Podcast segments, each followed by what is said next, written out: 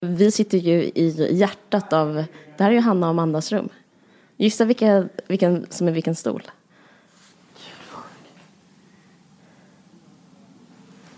Alltså, nej men alltså den med kostymbyxorna är Amandas. Ja, det tror jag också. Och sen så den med pälsen är- Hannas. Ja. Ja. men kolla det är typ hennes, Hennes- skinnkjol. Ja.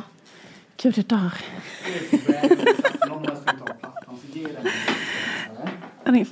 Tack så hemskt mycket. Ja, jag kommer alldeles strax. Ja det är lugnt. Tack vad snällt. Jag eh, hade liksom som ett mål att jag skulle vara så här fin när jag kom hit. För jag bara tänkte liksom att jag ska Du är till- jätte, jättefin. Jo, men alltså, jag ska berätta vad som hände. Att jag liksom spillde yoghurt på mig själv på, på eh, tunnelbanan. Alltså så att jag åt så här, yoghurt, fick så här, yoghurtfläckar. Så jag liksom sminka mig och så har min, min äh, älskade bebis som är väldigt eh, aktiv kan man säga. Ett, gått igenom hela min sminklåda och liksom uh, necessär och liksom brutit sönder, alltså du vet så här, eh, alltså allting som är i pulverform, alltså typ så här, du vet kanske en kaka av ögonskugga. Så det är så här mjöl, så att liksom när jag tar upp någonting så får jag liksom så här smutsigt mjöl och sen har jag brutit av alla läppstift. Brutit av, alltså du vet så här foundation stick. Usch.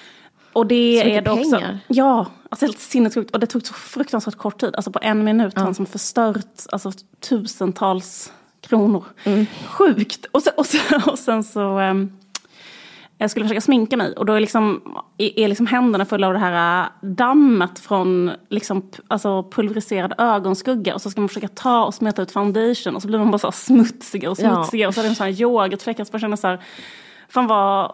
Jag, jag, jag, jag, tänkte ha den här liksom, härliga chica viben nu när vi var på Perfect Day. Så Men du är jättefin. Alltså, jag har också klätt, både du och jag har klätt upp oss Ja. för att komma hit. Men du är ingen här. Nej, det är Eh, hemskt. Men du har på dig en jättefin så här, silkiga, eh, jättefint, faller jättefint som en kimono, en svart kimono. Och sen så är det, är det byxor också. Ja, det är, det är såna vida... Kulott. Eh, är inte kulott underbyxor? nej, det är, nej, det Ja, är kulott. Ja, det heter Ja, kulott. visst, ja, visst. Mm. Det var så att jag sån smutsig i ansiktet. Jag vet. Ja, men du, du, ser inte, du, du ser inte alls smutsig ut. Ah, kul. Varför är du med i Aftonbladet, eh, Aftonbladets morgon-tv? Ja, men för att jag eh, skriver ju där. Så jag menar fem minuter och så pratar jag med Robert Aschberg typ. Det är jättemysigt. Du skämtar? Nej, jag gav honom min bok, min Jan Myrdal-bok. Eh, vi hade, alltså jag älskar honom. Robert Aschberg? Ja. Jag kan faktiskt tänka mig det. Han är så mjuk och fin och eh, eh, jättebra. Nej men idag pratar vi med Norén och Ulf Lundell. Jag har ju läst hans nya bok, Vardagar 2. Har du läst ettan, Vardagar? Eh, Ulf Lundells bok? Ja. Nej, absolut inte. Jag är helt ointresserad av Ulf Lundell som författare. Men det här är bra. Okej. Ja, Men vi, väntar vi på att vi ska få kaffe? Det är därför vi Ja, inte det kanske vi börjar. kan göra, men vi kan börja ändå kanske, så får det bara liksom bli ett litet avbrott.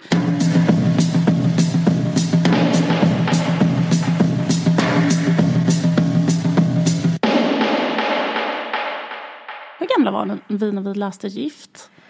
Jag läste Gift två gånger, men så en gång var ju när jag fick det här stipendiet i Julius Bomhults hus.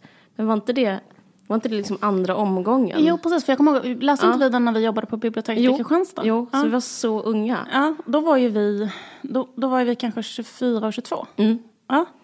Och så läste vi, Alltså Gift av Tove Ditlevsen. ja, som det är en bok. Ja, det är en av eh, de alltså, bästa böckerna som har gjorts. Typ.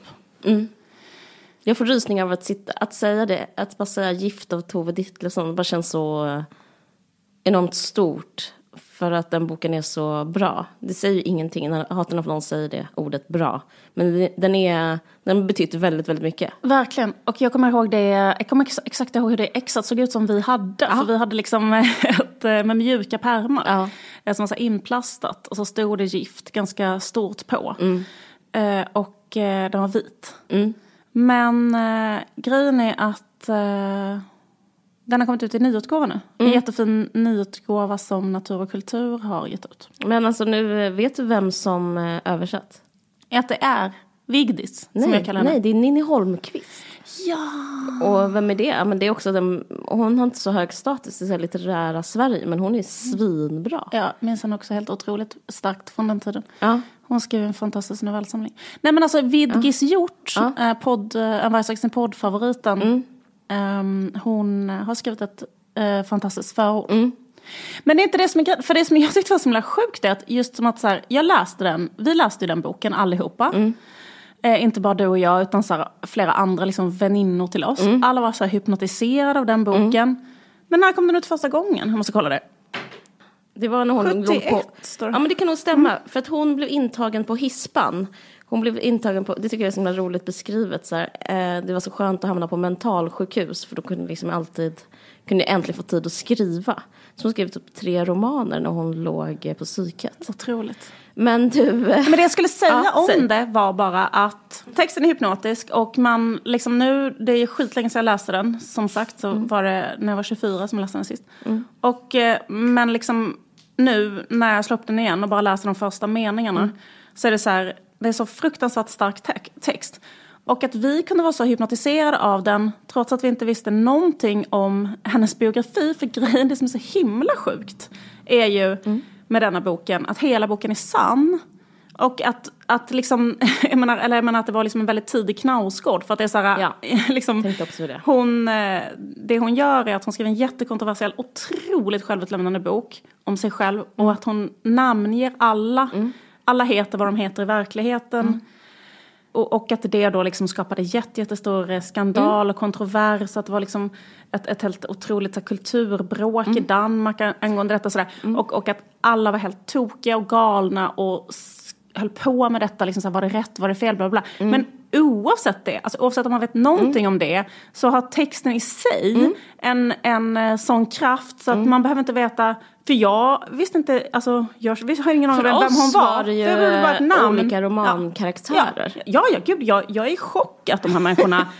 Eh, Alltså jag förstod ju någonstans, Ja. det är klart att liksom så, här, så här bra hittar man liksom inte på. Alltså Jag tänkte så. inte tanken. Ja, Okej. Jag du, du tänkte liksom så då. Men, men jag tycker det är intressant i den här debatten om autofiktion och hit och dit.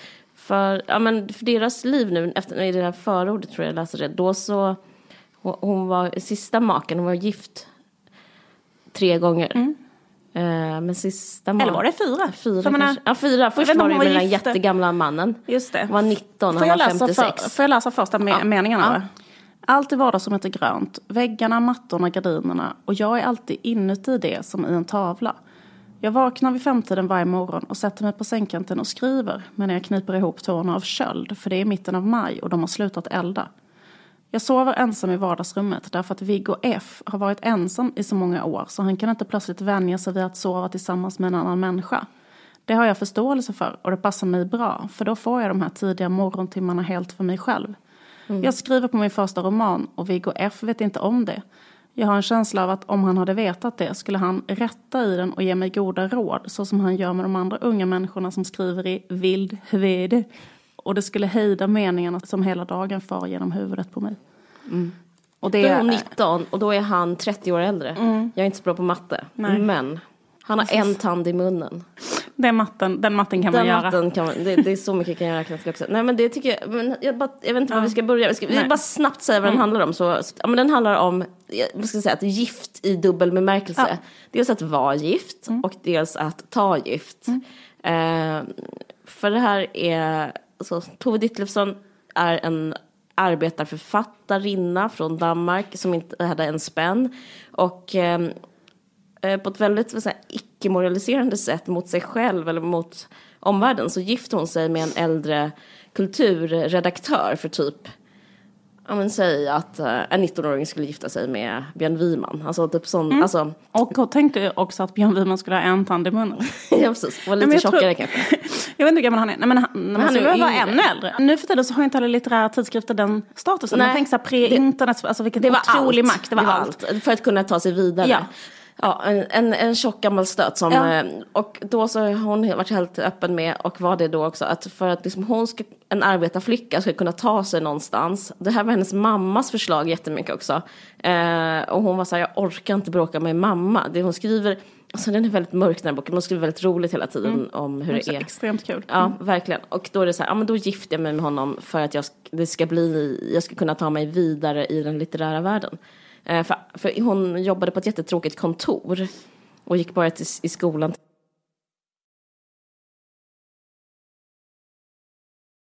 i nian, så hon började på ett tråkigt kontor och sen så gifte hon sig med honom. Men sen så mm, startade de Unge konstnärernas klubb Eh, och då så träffar hon Pete Hein. Pete Hein, jag vet inte hur man säger. Och då så eh, var hon fortfarande gift med Viggo F, hette han så? Mm. Men sen så gifte hon sig med Pete Hein och sen så var han, han ville alltid ha två tjejer samtidigt och det var så himla stressande för henne. Eh, så träffade hon en ekonomstudent eh, som hette Ebbe. Och sen, en gång var, gick hon på en bal och då träffade hon ytterligare en student. Med Ebbe fick hon två barn. Ett barn, Helle. Och fick, träffade hon ytterligare en person som hette um, Karl. Eh, jag hoppas inte, för det är en person hon träffar som är svensk. Jag tror det är han, en svensk läkare som heter Karl. Så pinsamt att det är så vi representeras i den här boken.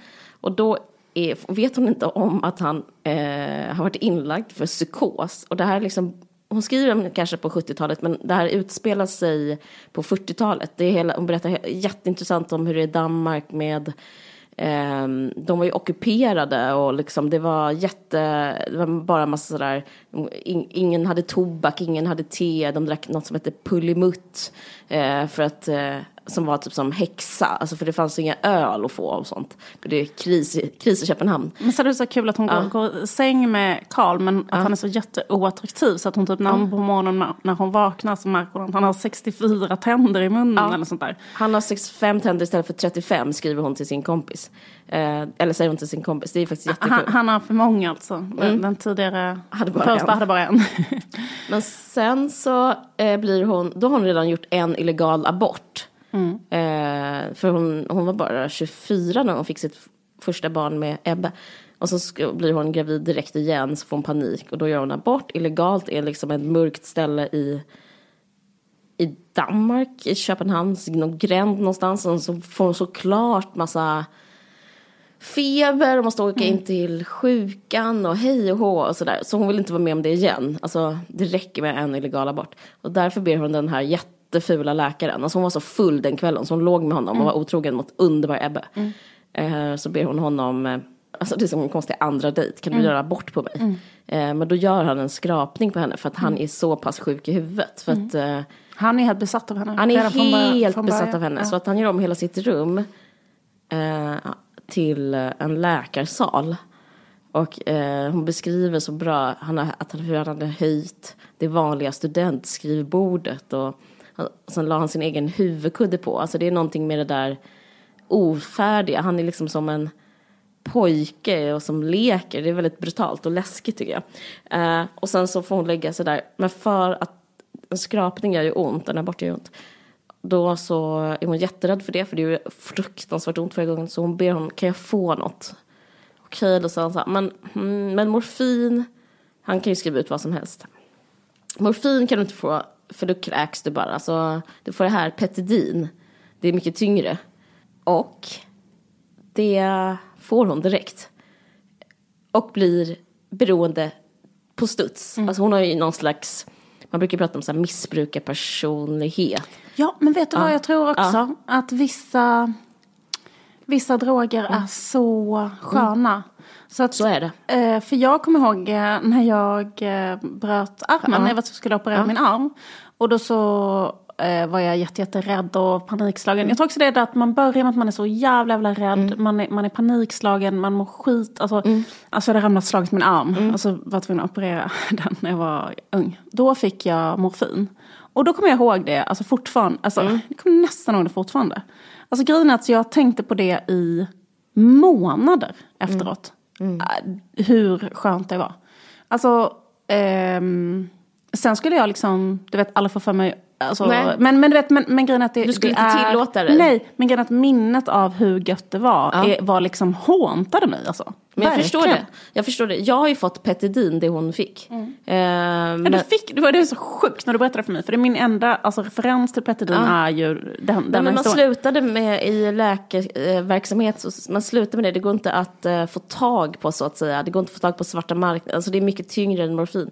Eh, men jag fick det för när jag skulle eh, opereras akut för mitt tjej, första kejsarsnitt. Jag har skrivit om det i Richboy. Ni kan läsa det så slipper jag tjata om det. Men eh, det, var inte, det var inte så positivt för mig kan man säga. Hur som helst, men det, jag måste berätta klart om den här Karl. Och då, är det, då, blir, då blir hon så hooked att hon på en sekund, så hon, och det här har hänt på riktigt, då lämnar hon Ebbe, den underbara, vackra Ebbe, Helle, den ettåriga fantastiska flickan. De bor i ett underbart hus på Västgö och liksom har så, eller Västbrå, och har det så underbart tillsammans. Och eh, de är så här unga, unga strugglers liksom. Allt i livet kan hända, apropå förra veckans avsnitt. Och eh, då, då, och hon bara skriver så här, men jag, jag var inte kär i honom, jag var kär i den här klara vätskan. För hon vill ha Petedin varje dag. Han ska sprut, ge henne en spruta varje dag. Mm. Och ibland så, liksom, så måste hon öka dosen. Och eh, då måste hon ha ont. Så hon börjar prata om att hon har ont i örat. Mm. Bla, bla, bla. Och till slut så, de går, då tror han att hon har ont i örat. De går till olika öronläkare. Och de läkarna är så här, tittar på henne. Hon beskriver sig bara, de bara, du, du är inte sjuk. Du kommer inte få någon operera dig. Men vi så, kanske inte ska berätta allting. Nej. Men menar, jag bara menar, alltså, alltså men det historien, är, det är, gift det, det, det är jättebra men man måste ja. säga att han opererar henne också. Ja. Det är för sjukt. Ja men precis, det är väldigt, väldigt sjukt. Ja. Men liksom att gift i titeln ja, handlar om att vara gift men att hon är eh, också då ihop med honom ja. för att mm. eh, få sina droger. Vilket jag också tror är faktiskt rätt så vanligt alltså bland mm missbrukare att mm. man har så relationer, eller relationer via droger eller att droger blir ett sätt för så män att knyta kvinnor till sig. För det är ju alltså, alltså typ mm. att en mm. dealare mm. eh, ger förser en kvinna med droger. Ja, men jag tror det enda sättet, alltså det är väl ingen mm. kvinna som själv dealar med droger. Eller jag menar, det, är, jag, jag tror det är mm. otroligt mm. sällsynt. Det är manlig alltså att de har kont kontrollen över det. Mm. Och sen så kan de liksom ge det till kvinnor för att kunna göra vad de vill med kvinnor. Typ. Mm.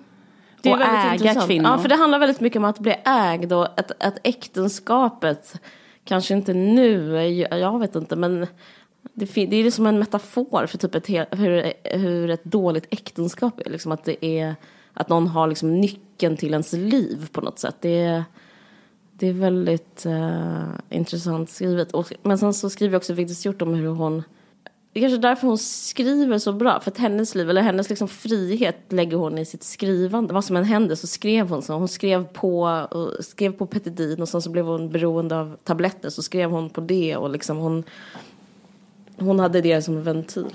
Men alltså det här med att hon skrev i sin första bok, mm. eh, alltså den kom väl ut när hon var typ 1920? Mm. Att hon skrev mm. den just så som hon beskriver där. Att hon gick upp klockan fem varje morgon och var gift med den här jättegamla gubben mm. med en tand i munnen. Och sen så bara skrev hon. Man har gjort ett barnporträtt. Man har gjort ett barn... Eh, eh Man har gjort ett barn, barn illa. illa. Ja. Eh, väldigt bra titel också. Otroligt bra titel. Men hon verkar helt galen. Alltså hon är så fruktansvärt ja. orädd. Ja. Och hon tar sig an livet på ett sätt som en människa som liksom redan har förlorat allt på ett konstigt sätt. Förstår du vad jag menar? Det är som att hon redan från början. Mm. Därför tycker jag det låter otroligt att hon har blivit misshandlad på ett sätt. För att hon liksom redan från början är så här. Mm. Förstår du vad jag menar? Att hon bara är så här. Ja, ja. Han är en jättegammal gubbe. Alltså min. Hon har inte en utgångspunkt från början som är så här att hennes liv är värt Nej, något? eller att hon kan göra, alltså så typ att det är liksom... Nej men jag ska läsa en sak hon skrev, mm. eller som är um, ur Tove Ditlevsons självbiografiska bok Barndom. På sidan 10, där skriver Vigdis Hjortholm. Jag var sju år då olyckan drabbade oss. Och jag läste vidare med hjärtat i hälsgropen. Det var en sån fin dag stod det. Och Tove var så glad för hon hade fått en ny stickad tröja. Den var grön. Hon och modern gick till fabriken för att möta fadern efter jobbet. Den här dagen ser han konstig och mörk ut i ansiktet. Modern frågar, vad står på? Han svarar, jag har fått sparken. Riedel och Lindegard, varifrån allt gott hittills hade kommit, inklusive den femöring jag fick varje söndag, hade nu spottat ut min far ur sin käft. Med likgiltighet inför honom, hans öde, hans familj, mig och min nya gröna tröja. Eh, och därifrån säger hon själv, det är ju liksom i den där boken Barndom, där gick liksom allting dåligt. Men det kanske det gjorde, för det var liksom Eh, då hade de aldrig, han hade svårt att få jobb igen, mm. de var tvungna att flytta. Allt var liksom, alltså om, om ens mamma är så här, du måste gifta dig för att liksom, ja, ja. Så, så är det väl tajt mm, hemma mm, liksom. Mm, eh, det var som en ridå drogs ner. Och om man är sju år och har det så sen dess, det är liksom, ja men jag kan tänka mig det helt, mm. eh, hon levde ett fruktansvärt liv. Jag hörde på en dokumentär om henne som handlade om det här, just att uh, hon inte hade några, hon kom inte från alkoholism, hon kom inte från missbruk. Ingen av hennes fa, uh, mamma eller pappa, fast de var så här typiska personer som börjar med missbruk. Alltså, Att han blev arbetslös i Köpenhamn och inga, ja, längst ner på klasspyramiden. Så hade de faktiskt inte det hemifrån utan det var liksom hennes liv själv, eller vad man ska säga, som var så himla jobbigt. Alltså, det är ingen hemlighet heller, hon begick ju självmord, visste du det?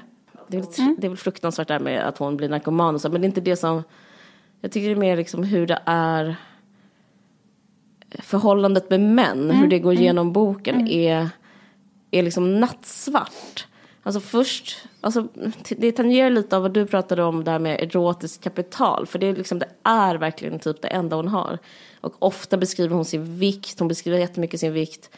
När hon eh, går på det här petidinet, då väger hon 30 kilo. För sen så, en läkarkompis till han Karl som eh, liksom, drar i någon slags nödbroms. När hon är så, när, ja, när hon väger 30 kilo så får hon åka in och åka på avvänjning liksom. Men, men hon är hela tiden pratar om att hon är lång, att hon är smal, att hon är blond, att hon har blå ögon.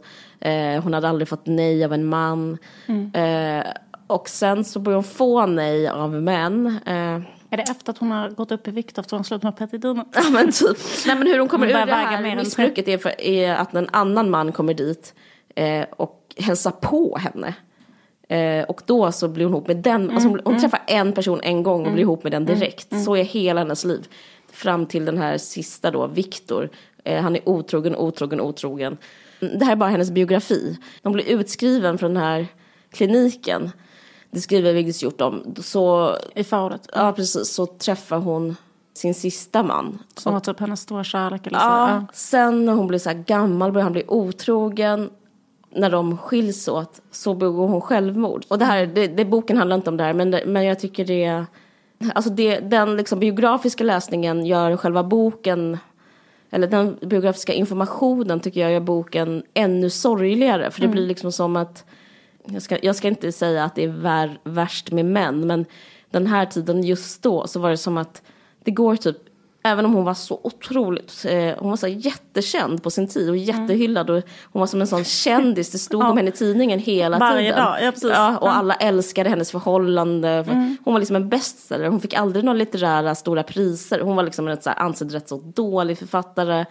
Det är Eh, sjukt, ja. för grejen är att hon är en sån fruktansvärt bra författare. För jag tänker så här att Hon är så låg status. det jag skulle säga just var, Ja. som det jag började med var just det att utan att känna till någonting av hennes eh, biografi så är det liksom eh, typ skrivet så jävla bra. Ja. Men verkligen. Det är en berättelse om att det typ inte går att överleva som kvinna. Oj, förlåt, det är så extremt negativt sagt. Men kanske inte gick att överleva som kvinna. Trots, hon hade, började tjäna jättemycket pengar nästan direkt. Hon började sälja dikter, hon kunde hela tiden sälja saker. Men liksom, det är inte det, utan det är typ att vara, leva med män som typ, ja. Men det är som att hon hade liksom en man som var, alltså på alla sätt man kan eh, ha det skitkast. Liksom så är det så här, aha, den här eh, läkaren var ju totalt besatt av henne. På det här svartsjuk kontrollerande, besatt av henne, gjorde henne till narkoman för att kunna behålla henne. Eh, och sen den andra är typ otrogen hela tiden. Men, eh, det men hon, en, en sak som har hänt som jag tycker är rolig också, eh, som Vidges gjort skriver om i eh, förordet också, att hon eller att hon skriver om att vara frigid som det kallades Just det. på den tiden. Det har ju vi pratat om eh, tidigare i den här podden. Att eh, det, liksom, den här kom ut 71. Och att det liksom fanns en, eller funnits en, en slags liksom mainstream-feminismen under den här perioden. Vi gick ut på att så här, sexuella frigörelsen, yay, bla bla bla. bla. Men att hon höll på med detta, att prata om sin frigiditet och att hon blev frigid efter att hon fick sitt första barn. Mm, hon ville inte ligga med sin man då. Nej. Alltså att hon höll på med det också. Och att hon höll på med så här, som Vigdis Hjorth skriver, att hon, att hon höll, på, höll på att säga att hon ska starta så här frigida kvinnors klubb och, och hit och dit liksom. Och det tycker jag också känns så här, wow, vem fan pratar om det? Alltså, och beskriver det och... Men det är också liksom att hela tiden hylla ärligheten framför alla eh, trender. Det fanns ju en sån här politisk trend eh, som var frigjordhet.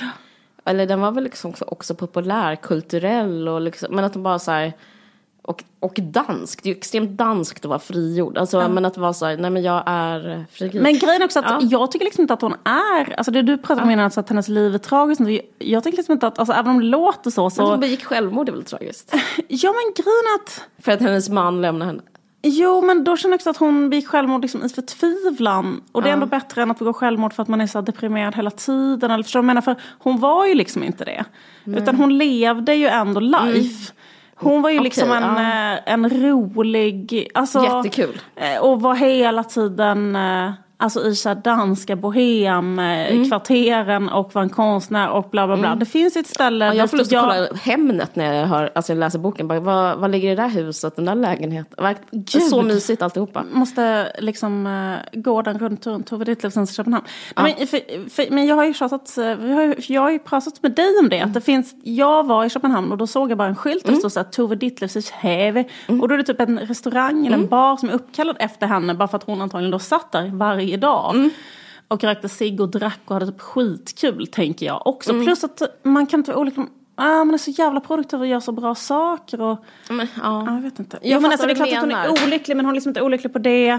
Jag tycker, också det här att Hon, hon, så, hon, var inte, hon var i och för sig hon var inte död och passiv. Alltså jag fattar vad du menar. Hon levde ett hon liv. var kul. Också en sak som Vidgis Hjort berättar i förordet som var så fruktansvärt kul. Mm. Eh, som är att efter att hon och Viktor har gjort slut vid något tillfälle. Mm. Så sätter hon in en kontaktannons i den tidningen där han jobbar.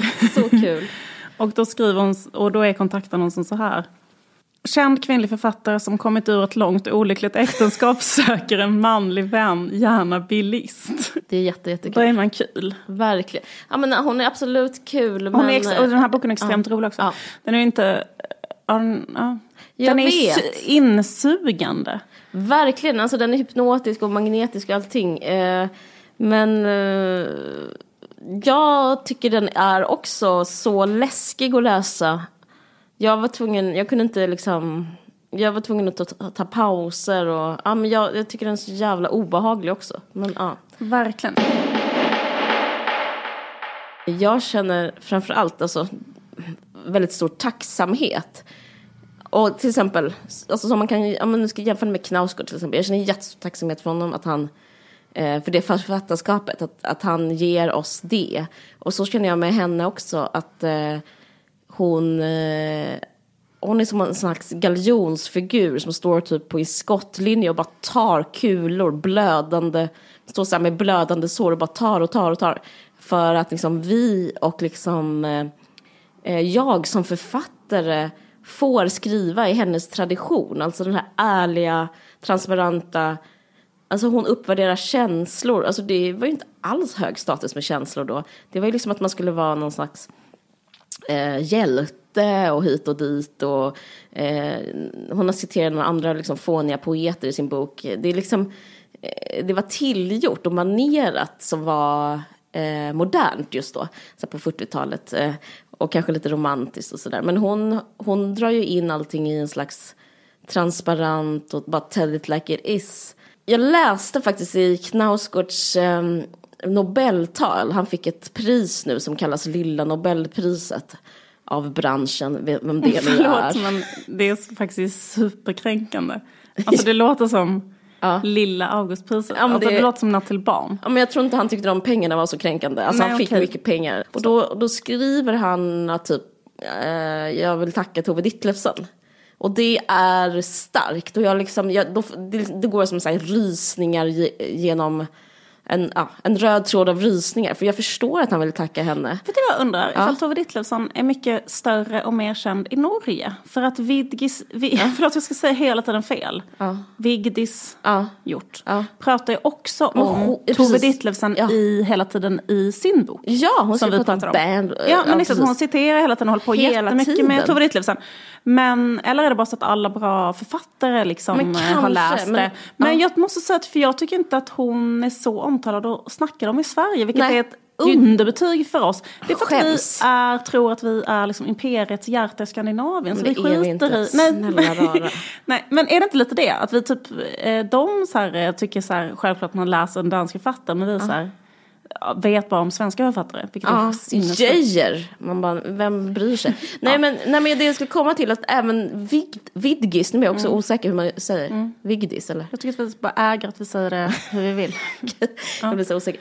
Nej men jag känner också tacksamhet när jag läste hennes bok. För den är liksom, ja men det var bästa som skrevs det äh, decenniet. Det finns Ja. liksom ett kanon som bildas som man bara får ta del av som är Tove Ditlevsen, Knausgård, Vigdis Hjorth. Alltså det är bara Det är helt otroligt. underbart. Och sen, jag hörde bara häromdagen en eh, bekant till mig som sa så här, jag har inte läst eh, Knausgård för att Mm. jag vill inte läsa vita gubbar. Mhm. Det är, finns fortfarande kvar människor som säger det. Men om man, om man tycker det om Knausgård Mm. eh, så kan man ju gå tillbaka till roten av den här självbiografiska traditionen Mm. och hitta där eh, en arbetarkvinna som Mm. har liksom eh, typ uppfunnit genren. Eller jag menar verkligen så här, en av de tidigaste som skriver i den här eh, fruktansvärt eh, kompromisslösa använder hela sitt eget liv, använder alla människors riktiga namn, gör sig ovän med varandras käft. ehm, och står har liksom ett i, otroligt drama eh, runt sin person, offrar allt. offrar allt verkligen. Det är ju det som är det Berättar stora. eh, fruktansvärda grejer om sig själv som mamma. Eller liksom, eh, Alex Schulman hade inte funnits. Funnits hade han gjort, men kanske inte skrivit som han gjort om inte Tove Ditlevsen. ja, det är coolt. Det är coolt. Ja, men jag tänker så. Det är coolt. Vig, ingen Vigdis utan Tove, ingen Knausgård utan Tove. Nej. Det är, ja men vad ska man säga, vi rekommenderar boken. Ja, och vi har ett eh, samarbete med förlaget Natur och kultur. Och de vill hälsa att nu kan man köpa den här boken till ett förmånligt pris. Den är vacker också. Om man inte är intresserad alls av litteratur utan bara vill ha någonting som... Vet du en grej som är jättestor på Instagram som inte jag förstår alls? Aha, Känner du till trenden bookstagram? Att människor stylar eh, kring en bok. Alltså typ lägger en vacker bok Eh, och bredvid den lägger de, alltså på en vacker tyg, bredvid den lägger de kanske en, eh, du vet en druvklase. Alltså Typ gör stilleven. Ja, stylar kring en bok. Okej. Det är jättestort. Och så ska man hashtag Alltså hash, ha, hashtaggen man, jag vet inte, alltså nu säger jag så kanske, den kanske inte är bokstagram, men det är så att människor som läser en bok, eh, alltså att det finns precis som man fotar sin mat, men att de fotar sin bok fast att de fotar den och liksom stagear väldigt mycket runt den. Jag har fan blivit chockad, jag, jag tror att det typ är större i utlandet, inte så stort i Sverige. Ja men den passar till det. Den passar verkligen till det.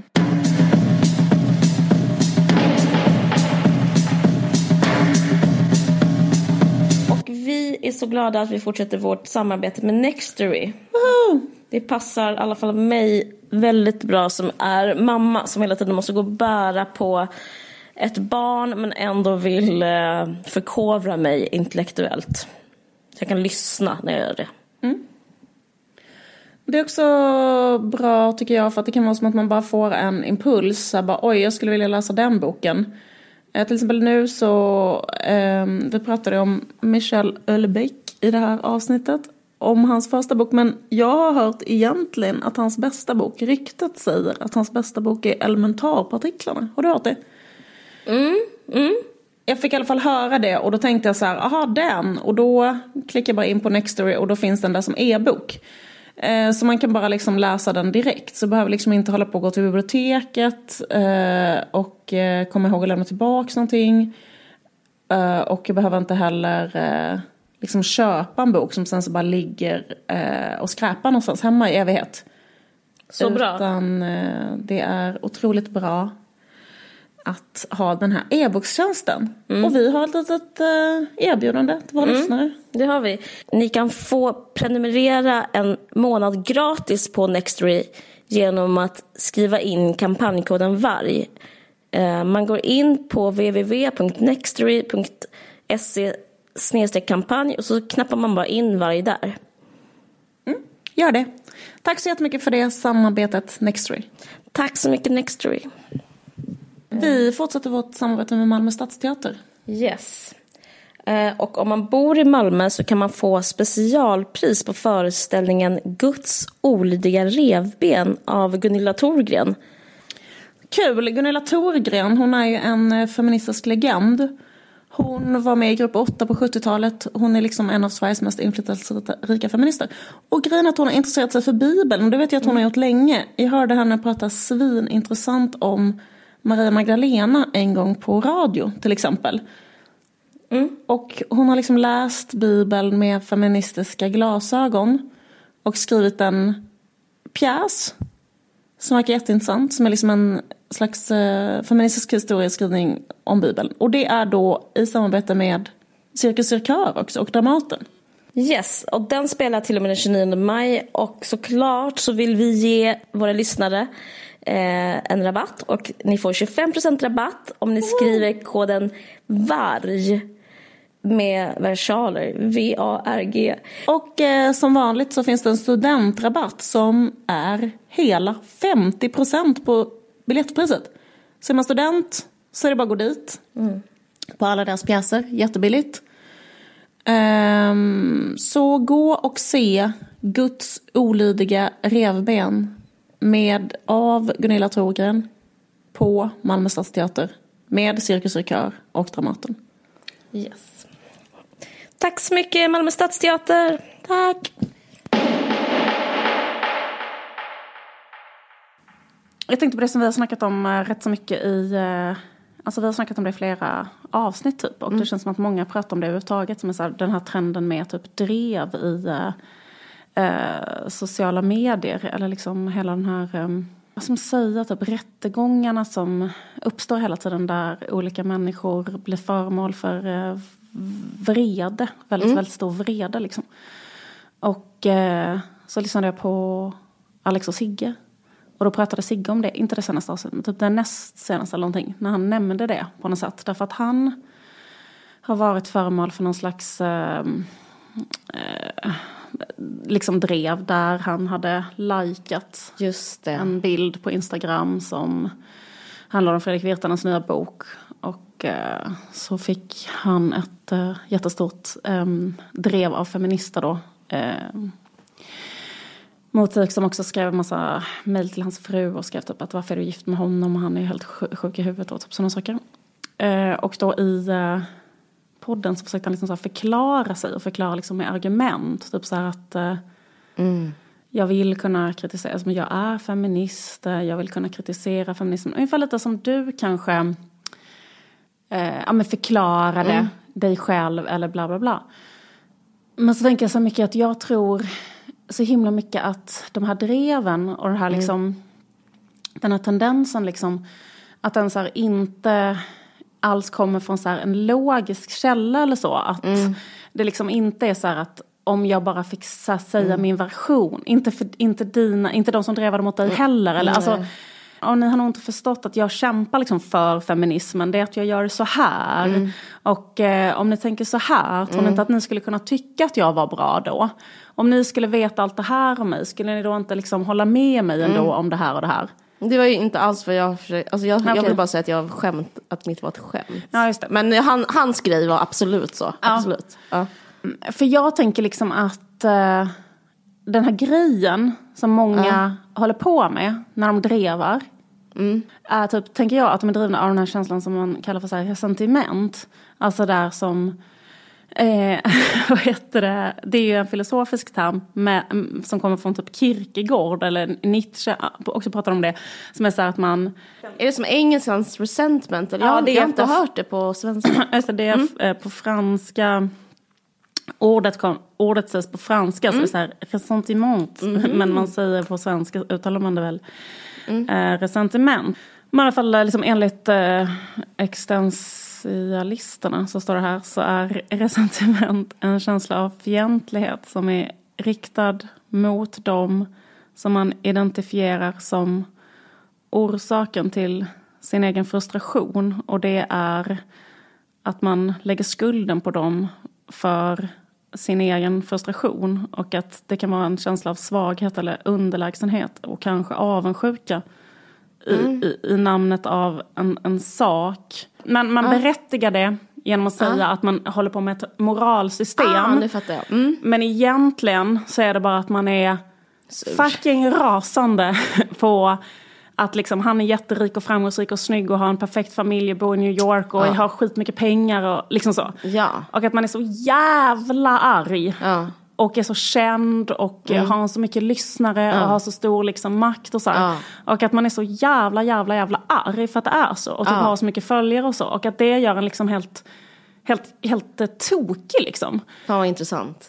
alltså, Ja. det, är lite, liksom, det är lite taskigt att säga så mot dem. Jag tror liksom att så här, Nej, det är så, in, det tycker jag är avslöjande. Alltså det behöver inte vara riktat mot dem. Det är ju liksom, modellen är ju intressant. Ja precis, men för, för jag tänker liksom så, och sen så bara att, eh, att när man försöker förklara då, när, liksom, ju mer han försöker förklara så här, nej men jag har kämpat för feminism, det gör nästan saken ännu värre. Ponera att han har kämpat för feminism och gjort kanske också jättebra saker för kvinnor. Då blir det liksom, det blir ännu sjukare då. Eh, hela grejen. Det till Ja. och med tar ifrån mig min enda grej som är att jag kanske är feminist. Ja. Och det är liksom det som gör mig liksom Mm. lite viktig eller liksom gör, det är min speciella grej. Eller det gör att jag tycker att jag vet någonting som andra människor inte Mm. vet. Och nu säger du att du dessutom vet det också. Ja, ser rätt. Och vet det bättre än mig Mm. och kan berätta för mig hur fan feminism borde vara. mm. Eh, och så tänkte jag på, jag har precis läst eh, en så jävla jävla jävla bra bok som är Mm. Ölbecks första bok, Konkurrens till döds. Mm. Eh, och den är så jävla intressant för det är den första incel-romanen. Mm. Alltså, han identifierade fenomenet incels, liksom, eh, alltså 94 kom den ut, eller Mm. något liknande, början på 90-talet. Men med det ordet eller? Nej. Nej, Nej men, Men för alla hans böcker handlar ju om en, sån, om en incel. Liksom. Ja. Men jag tänker att han så beskrev, beskrev hela grejen med incels, Mm. Ja, ja, alltså ja. i denna boken. Ja. För den handlar liksom om en 28-årig oskuld Ah. eh, som är för ful. Och så beskriver han liksom för bara hans, alltså det är inte huvudpersonen utan det är huvudpersonens vän eller Ah. arbetskamrat. Ah. Och bara beskriver hur han så här, försöker närma sig kvinnor och hur kvinnor bara flyr. Alltså det bara bildas ringar av kvinnor runt. Och eh, liksom det är för att, om man, alltså att man tänker så här att eh, de sexuella relationerna har innan liksom eh, moderniteten eller så, liksom kanske varit mer reg- reglerade så att man kanske gjorde det typ i ett bysamhälle där man liksom lite grann styrde upp att var och en fick någon. Eller förstår du vad jag menar? Man kunde, det sköttes lite mer så, en gumma styrde upp det typ så här i byn. Alltså det finns ju i Tolstoj så pratar om det att det fanns typ en gumma som var den som var bra på att mäkla äktenskap och sånt. I, liksom, så att det liksom sköttes av familjen. som och det ordnade sig i alla Det fall. ordnade sig. Ja. Sen har det mer och mer och mer och mer och fruktansvärt mycket mer nu, alltså mycket, mycket mer Mm. än, än efter Ölbeck skrev det, så har det liksom blivit en del av eh, marknaden. Så det är liksom en fri marknad. Mm. Och precis som alla så här, fria marknader så skapar det efterfrågan, alltså att det styrs av efterfrågan och tillgång hela tiden. Mm. Och det som gör då är att det finns en stor grupp som hamnar utanför. Mm. Nämligen de som inte är eh, eftertraktansvärda fysiskt. Och han beskriver också en, en kvinna som inte är eh, fysiskt attraktiv. Det handlar inte om, om kvinnor, men, eh, utan det handlar mer om män. Men jag ska bara läsa eh, hur liksom, hon känner sig, som han skriver. I vårt samhälle tänkte jag representerar sex utan tvivel ett andra differentieringssystem, alltså förutom ekonomi. Helt oberoende av pengar och det fungerar som ett minst lika hänsynslöst differentieringssystem.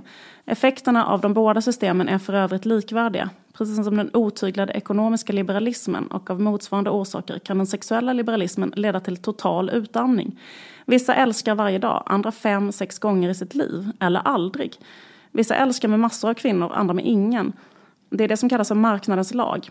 I ett ekonomiskt system där uppsägningar är förbjudna lyckas i stort sett alla finna sin plats. I ett sexuellt system där otrohet är förbjudet lyckas i stort sett alla hitta en sängkamrat. I ett fullkomligt liberalt ekonomiskt system samlar vissa på sig stora förmögenheter medan andra fastnar i arbetslöshet och fattigdom. I ett fullkomligt liberalt sexuellt system har vissa ett varierat och spännande sexliv medan andra tvingas till onani och ensamhet. Och sen beskriver han en, en, en kvinna, en tjej som han eh, har gått i samma skola som. Som han beskriver som att hon, hon är lika ensam i skolan som att hon hade bott på Mars. Alltså att hon lever i den sexuella frigörelsens tid men hon kan inte ha sex med någon för att hon är för oattraktiv. Och då står det så här. Inga undanflykter stod henne till buds med andra ord. Hon kunde bara bevittna de andras frigörelse med stillatigande hat. Se killarna trängas likt krabbor runt de andras kroppar. Lägga märke till relationerna som inleddes, experimenten som bestämdes, orgasmerna som exponerades. På alla sätt uppleva en stillatigande självstympning bredvid de andras ogenerade njutning. På det sättet skulle hennes tonår förflyta, på det sättet förflöt de. Svartsjukan och frustrationen jäste långsamt allt medan de förvandlades till en svulst av paroxystiskt hat. Eh, och det här handlar om sex ju. Och då tänker jag så att, den, liksom att samma sak som händer där. Mm. För det är den, det som har skapat gruppen incels. Som mm. är liksom blir helt jävla galna på detta. Mm. Att de är ju då den ekonomiska motsvarigheten till fattiga då, liksom, fast de är det med sex. De är, de är liksom mm. bortsållade. Mm. Så de kommer inte få ha sex med någon. Liksom. Eh, och liksom samma sak har hänt när det gäller sociala medier. När det gäller en annan sak som innan inte har varit, gått att mäta eller varit utsatt för en marknad lika mycket. Och det är så här, popularitet mm. eller vem du är. Mm. Så på exakt samma sätt så mm. går det liksom att, att se mycket tydligare nu. Mm. Alltså därför att du kan se så här, hur många följare någon har, mm. du kan se hur få följare någon har, du kan se hur många liksom, kontakter någon har, mm. hur känd någon är och att folk liksom, nästan alla laborerar med eh, begreppen liksom känd eller ha följare eller få likes eller hela det där. Mm. Så det har liksom blivit en ekonomi som inte mm. var innan. Ja. Där det har blivit så här, vissa människor är liksom jätte, jätte, jättestora vinnare mm. och har enorma plattformar och andra människor är intresserade av dem. Mm. Det finns vissa människor som väcker intresse. Och sen finns det vissa människor som inte väcker något intresse alls. Så vissa människor som inte, alltså, du vet, som inte blir sedda. Mm. Jag vet att du sa det när vi pratade om incels. Och då mm. sa du just den grejen, så här, varför de var arga. Så sa du så här, ja men det handlar om det att man inte är någon. Alltså det handlar om det att, att du är inte någon i mm. den här ekonomin. Det, och det är alltså så jättetydligt. Mm. Att det är så här, att det, är, det är jättetydligt att det är inte alla människors lika värde. Nej. Utan det är jättetydligt att en har ett jättehögt värde, mm. Sigge. en annan har ett jättelågt värde, en, en tjej som inte någon följer. Mm. Liksom. Och sen är frågan så här, hur får du mest effekt? Är det att du ska vara den hundrade människan som skriver till honom på hans DM att han är jättebra? Eller är det att du skriver något fruktansvärt elakt? Eller liksom, mm. Och då tänker jag att det är så jävla typiskt att man får mer effekt om man skriver något elakt. Mm, liksom. Verkligen.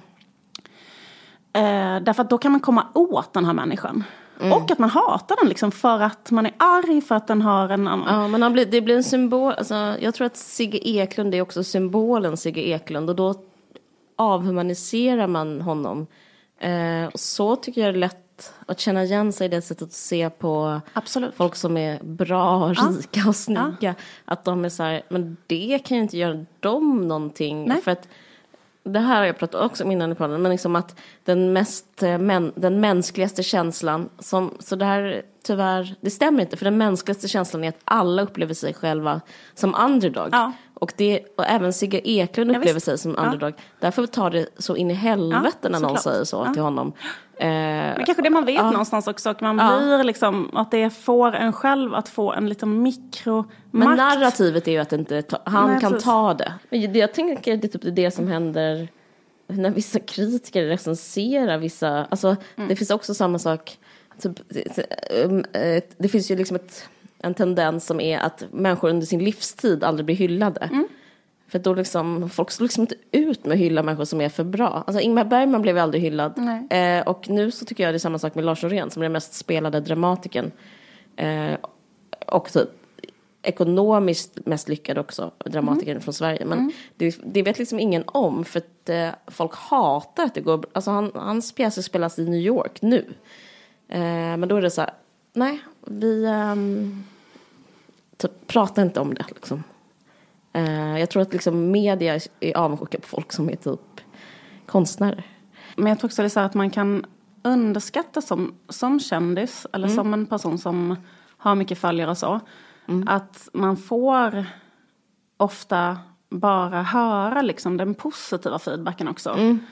Fast att man vet inte att det finns jättemånga människor som hatar en bara för att man det finns liksom en marknadifiering av människovärde mm, mm, som mm. har eskalerat så jävla mycket med sociala medier. Mm. Och skapat ett fruktansvärt resentiment mot mm, människor som mm. tror att de är någonting. För att man har ändå fått lära sig så här att alla människor är lika mycket värda. Och sen har man det svart på vitt. Att det är att inte det så. Är inte så. Och det är samma sak på Tinder. För jag läste lite grann det. Är du på Tinder nu? jag är på Tinder. Ni kan- Är, är det här ditt sätt att säga? och, och min kontaktannons på Tinder är så här, känd författarinna. ja, precis. Nej men där är det också tydligen så att eh, killar som är under 1,80 får så här fruktansvärt mycket färre eh, träffar. Jaha, man skriver sin längd? Ja, man skriver sin längd. Och längden är en otrolig vattendelare. Så typ att, och där en kille då som är, alltså som innan, alltså längd blir inte, har inte varit liksom en vattendelare på det sättet nej. förrän det finns ett siffra du kan skriva Fy liksom. fan vad obehagligt. Och då kan du typ vara på Tinder i flera år Men och få en, en träff i halvåret och sen Nej, kanske den inte, kontaktar dig och sen så kanske du när du väl träffar den så säger den att den inte vill ligga med dig. Och, alltså så kan det vara. Och eh, samma sak kan hända liksom att du... Hur långa, är det samma grej för tjejer? Nej, eh, det är killar. Men, men tjejer skriver sin längd, ut sin längd. Men det är väl liksom så att eh, tjejer får eh, väldigt mycket mer träffar. Mm. För det finns alltid killar som vill ha det. Ja, det finns alltid. Ja. Eller det är väl tydligen så Det är som här. ett sånt disco, tjejer kommer in gratis. Mm, precis, för, att det, för att tjejer, eh, tjejer är mycket kräsnare. Om Mm. man tittar statistiskt så är det så att alla tjejer väljer de 20% snyggaste killarna. Så De säger alla tjejerna ja till. Men tjej, killarna swipar ja på de 80% av tjejerna Ja. enligt statistik. Så. Så därför blir killarna, men nu är det så här, jag tänkte faktiskt inte prata om incels, men det är så här killarnas motsvarighet. Det var bara för att prata om att på den sexuella marknaden så har det hänt en marknadifiering som Ja. har gjort att det har kommit en ny grupp som Ja. är så här, Med ett kapital med att, som är... ja, med, med liksom att de inte, ja exakt, de, de, de, de kan inte hävda sig på denna typen av Nej, marknad. nej. Utan de åker bort liksom. Och det kan vara en sån grej som längd. Och det som är så jävla intressant med Ölebäcks bok Mm. Konkurrens till döds, det är att just den här killen, eh, oskulden som han beskriver, är kort. Och att de har en kollega som är så kul också för att han är svensk och så heter han Thomasen. Fast det är dansk namn. Ölebäck har inte orkat kolla upp så dansk. Nej. Men, men han är jättelång och otroligt snygg. Mm. Och eh, att det är så himla himla plågsamt för dem båda två att bara umgås med Thomasen eller vara i samma rum som Thomasen och sånt. Bara för att Thomasen är två meter lång och är liksom en skandinavisk vacker man. Eh, som typ badar kvinnor. Mega intressant. Ja, men det sjuka var att jag bara tänkte på den här parallellen till just så här allmän popularitet. Ja. Och också det att så här, äh, det finns ett glapp mellan, eh, vad ska man säga, ett, att vi ändå lever i en sån där, liksom, man tycker då, otroligt så här, humanistisk tid, mänskliga rättigheter tid, där vi har avskaffat en massa brutala saker vi höll på med förr. Eh, liksom fysiska straff, eh, sådana saker. Ja. Sen framträder en ny brutalitet som vi är så oförberedda på att vi måste ha mitt framför ögonen. Därför Utan att- regelverk dessutom. utan regelverk, därför att liksom så här att man, man på något sätt så liksom är det också så att så här, det är klart att alla människor är lika mycket värda på ett sånt juridiskt plan. Men, eller liksom det, det, det, det är de ju. Men i verkligheten så kan inte heller, alltså den brutala verkligheten är att så här, en man till exempel kan inte, kan inte för, de, för de är också jättearga, de bara men kvinnor vill bara ha framgångsrika män till exempel. Eller kvinnor vill bara ha män som liksom så här, är så här bla Det bla är den bla. nya barnlösheten. Ja, Ja just det, precis. Eh, arbe- alltså klass. Eh, få- eh, arbetslösa, outbildade män är de nya barnlösa. Ja, just det. Det är jätteintressant också. apropå Verkligen, Det det, är jävligt intressant. Då, men då, då, då blir det liksom som att de, de tänker liksom, varför är inte jag älskad bara för att jag är en människa? Alltså varför är inte jag älskad på Ja. det här sättet som den slags kristna kärleken? Ja. Som är så här att Eller e- ett evigt värde. Ett evigt värde, ha, Ja. varför har inte? Då kanske det är så här, jo men din mamma kanske älskar dig, för henne har du ett jättehögt värde. Ja.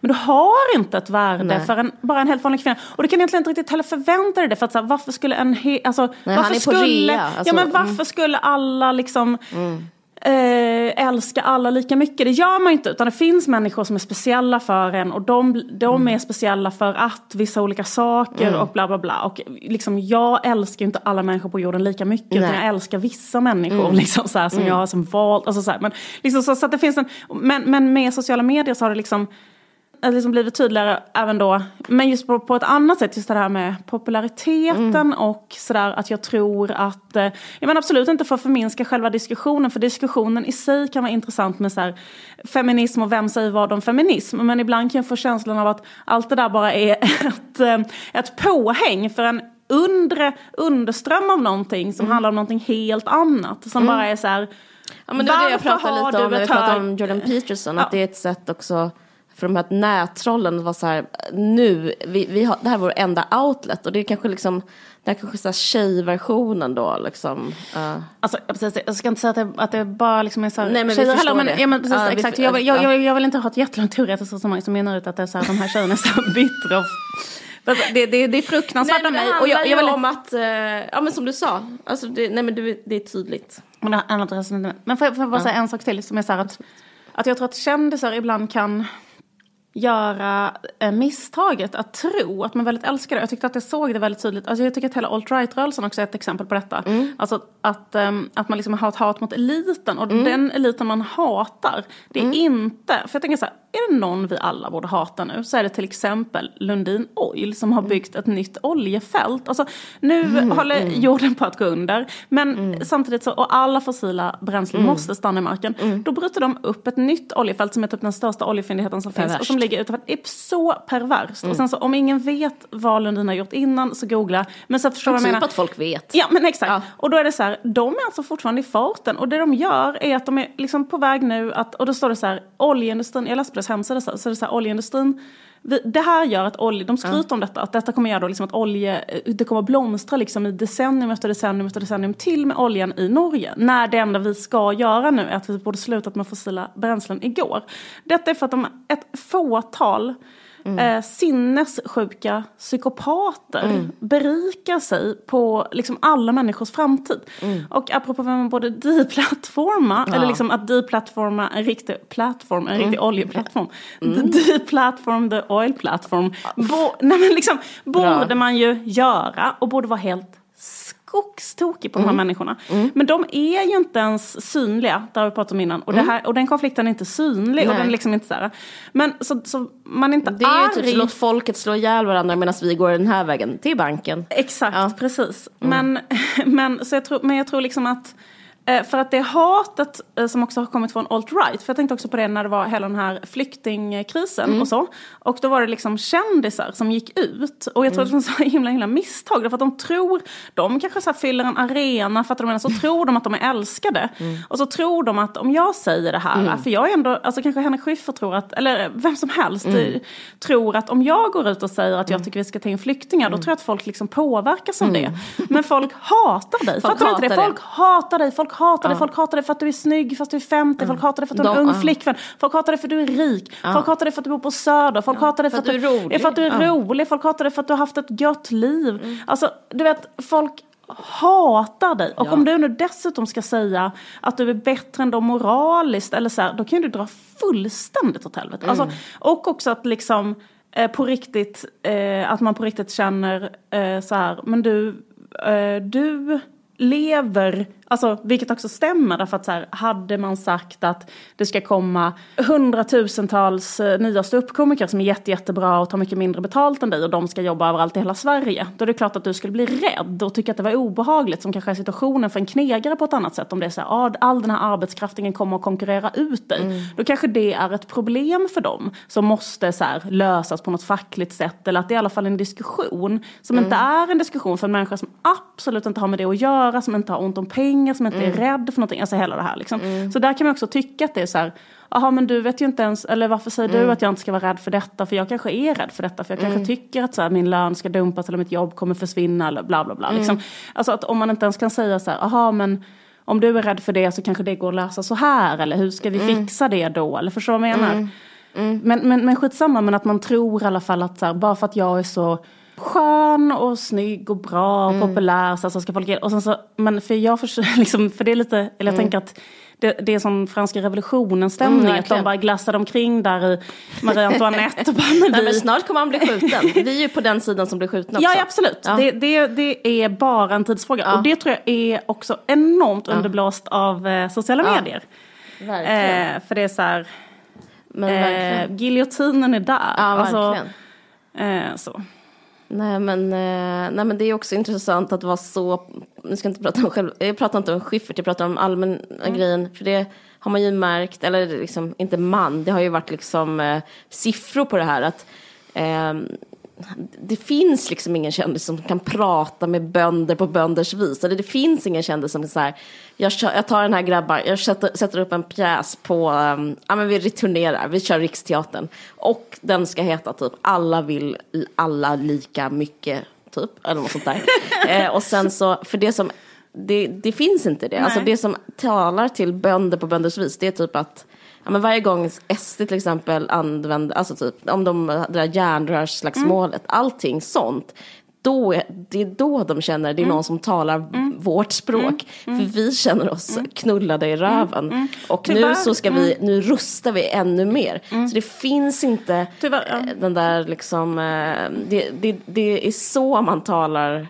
Eh, Men, ja, men jag har inte den där det en- vänsteranalys, alltså den där som, jag, jag, jag tror det handlar mer om alt-right-vindarna och liksom ideologisk rasism. Men, men, där, men där, den tapp, kan, det går inte att överbrygga den från vår sida som måste erkänna att vi är på. Alltså det är ju, det är bara ett järnrör som kan typ eh, tala det språket. Liksom. Men jag känner också, och det fanns också en sån här jättestark, un, det fanns en underström av det i metoo. Alltså jag vill inte svära i kyrkan. Nej, nej, nej, det gör Ja, inte. Det är ju verkligen för, sant. För det fanns ju en underström av det som var så här att män som kanske innan hade just haft en Mm. profil att eh, man hatade dem ännu mer om de hade varit feminister och goda inom citationstecken. För då var det så här, ja du är dels, eh, du har, och sen så försökte, jag tycker det är som Fredrik Mm. Virtanen när han har försökt försvara sig så har han sagt så här, jag låg med hundratals kvinnor och bara, bara det att, bara det att, och så, och så har ko- kommit ett konstigt fokus på det tycker jag som jag själv Mm. varit lite förvånad för att rationella termer så borde inte det överhuvudtaget vara en del av diskussionen. För så här, huruvida, för att, det menar, vi, skryt, pratar, men vi pratar bara om så, det här, som. ja, skryt slash bränsle i att få en aggression mot någon. För det är så här, vi pratar ju bara om så här, ett, sexuella övergrepp som är i lagens mening sexuella övergrepp. Ja. Vi pratar inte om att så här, någon har haft kul några Nej, år. nej. Eller, för att menar, det är liksom inte så Det är eller, så eller, så eller är det fel? Eller ska det det, diskuteras? Nej. Eller så båda parter vill diskutera det också, vilket är så ironiskt. Men, liksom, men alltså, dels vill han diskutera det själv och dels vill andra diskutera det. I fallet Virtanen, vilket är absurt. Därför att så här, det har inget med saken att göra, för vi pratar inte alls om det. Vi pratar om sexuella övergrepp. Men så här, men, men, men, men då är det också så här, nej, men, precis, men, men då kändes det som till exempel i, i, i flera av de fallen så var det så att med, med på båten fanns alt-right eh, och de var, ville dra ner eh, vänsterikoner såklart, eller vänster, människor som upplever det som privilegierad godhetsvänster. Och ehm, då gjorde de det med det här, alltså pöbelns vrede. Och så var det ett sätt för dem att leda in, också leda in och dra bort de här människorna. Eh, och eh, det var ju samma sak att de använde feminism, det använder de ju jättemycket nu. De har ju an, alltså använt det så att det är jättemycket. Och de använder det mot Jonna Sima såg jag nu också. Alltså att hon blev också anklagad faktiskt för samma sak som du blev anklagad för. Nämligen att eh, Eh, prata om Ebba Busch Thors det utseende. Men det är samma sak att man är jättearg på Jonna Sima för att hon är typ snygg och är en ledarskribent. Alltså, men- och att ja. hon är vänster. Men, eh, Nej, men det är jättearg bara för att hon eh, också finns på Aftonbladet varje dag. Liksom. Ja men absolut. Och man blir liksom bara arg att, eh, arg att någon kanske bara så här, har ett jobb. Ja. Nej men får höras. Det är liksom, eh, det, det är så jävla mycket sådana, alltså sånt fruktansvärt raseri över det. Sen finns det faktiskt människor, det är jättesjukt, som är snälla. Jag måste bara ha med det också, för det är så jävla konstigt. Och det blir jag för, ännu mer förvånad över mot bakgrund av att det ser ut som det gör. Med den här fruktansvärda konstiga brutaliteten kring människors värde. För då blir det så här, eh, när det är så. Sen finns det plötsligt, tjejer är ju det jätteofta också, som bara skriver snälla saker. Så att till alla. Typ skriver likar och skriver något snällt och skriver något snällt igen och skriver något snällt och får inget svar på det och skriver något snällt igen och sen bara lever sina liv så. Bara ger och ger och ger och ger och ger liksom. Mm. Eh, pengar Mm. Man skulle liksom, vilja se en dokumentär eh, som följer en sån tjejs ja, liv från, ja. från födsel. Ja. Hur gjorde, vad, vad gjorde hennes mamma och pappa? Vad åt de till middag? Hur, bli, men hur blir man sån? Jag bara undrar. För jag, Ja, precis, men jag- för, det, för, det, för, det, för det chockar mig. För jag tycker Ja, det är, det no, det det är chockar- normala. ja. För att jag kan känna igen mig själv. Och det Ja, här är ja. jävligt mörka känslor. Det är därför jag pratar om det också. Nej, för jag tror att jag, det förstår- jag känner igen mig själv. Typ, och jag, jag kommer ihåg sådär, eller just att man känner resentiment Mm. när det är något man själv vill. Och att man blir helt skogstokig på någon som har det man själv vill ha. Ja. Och då blir man så arg så att man inte, man blir liksom, eh, ja, man blir inte, man blir inte en schysst, det är inte bra, det är inte fina känslor, det är inte människors Nej. liksom, det, utan man istället kanske man säger något eh, svinelak till den. Eh, du vet, försöker trycka ner den. Alltså den typen av, av skit liksom. Har ja. jag gjort IRL, vet jag, jättemånga gånger. När jag var liksom yngre och kände mig så här. Eh, varför ser ingen mig? Fuck you, liksom.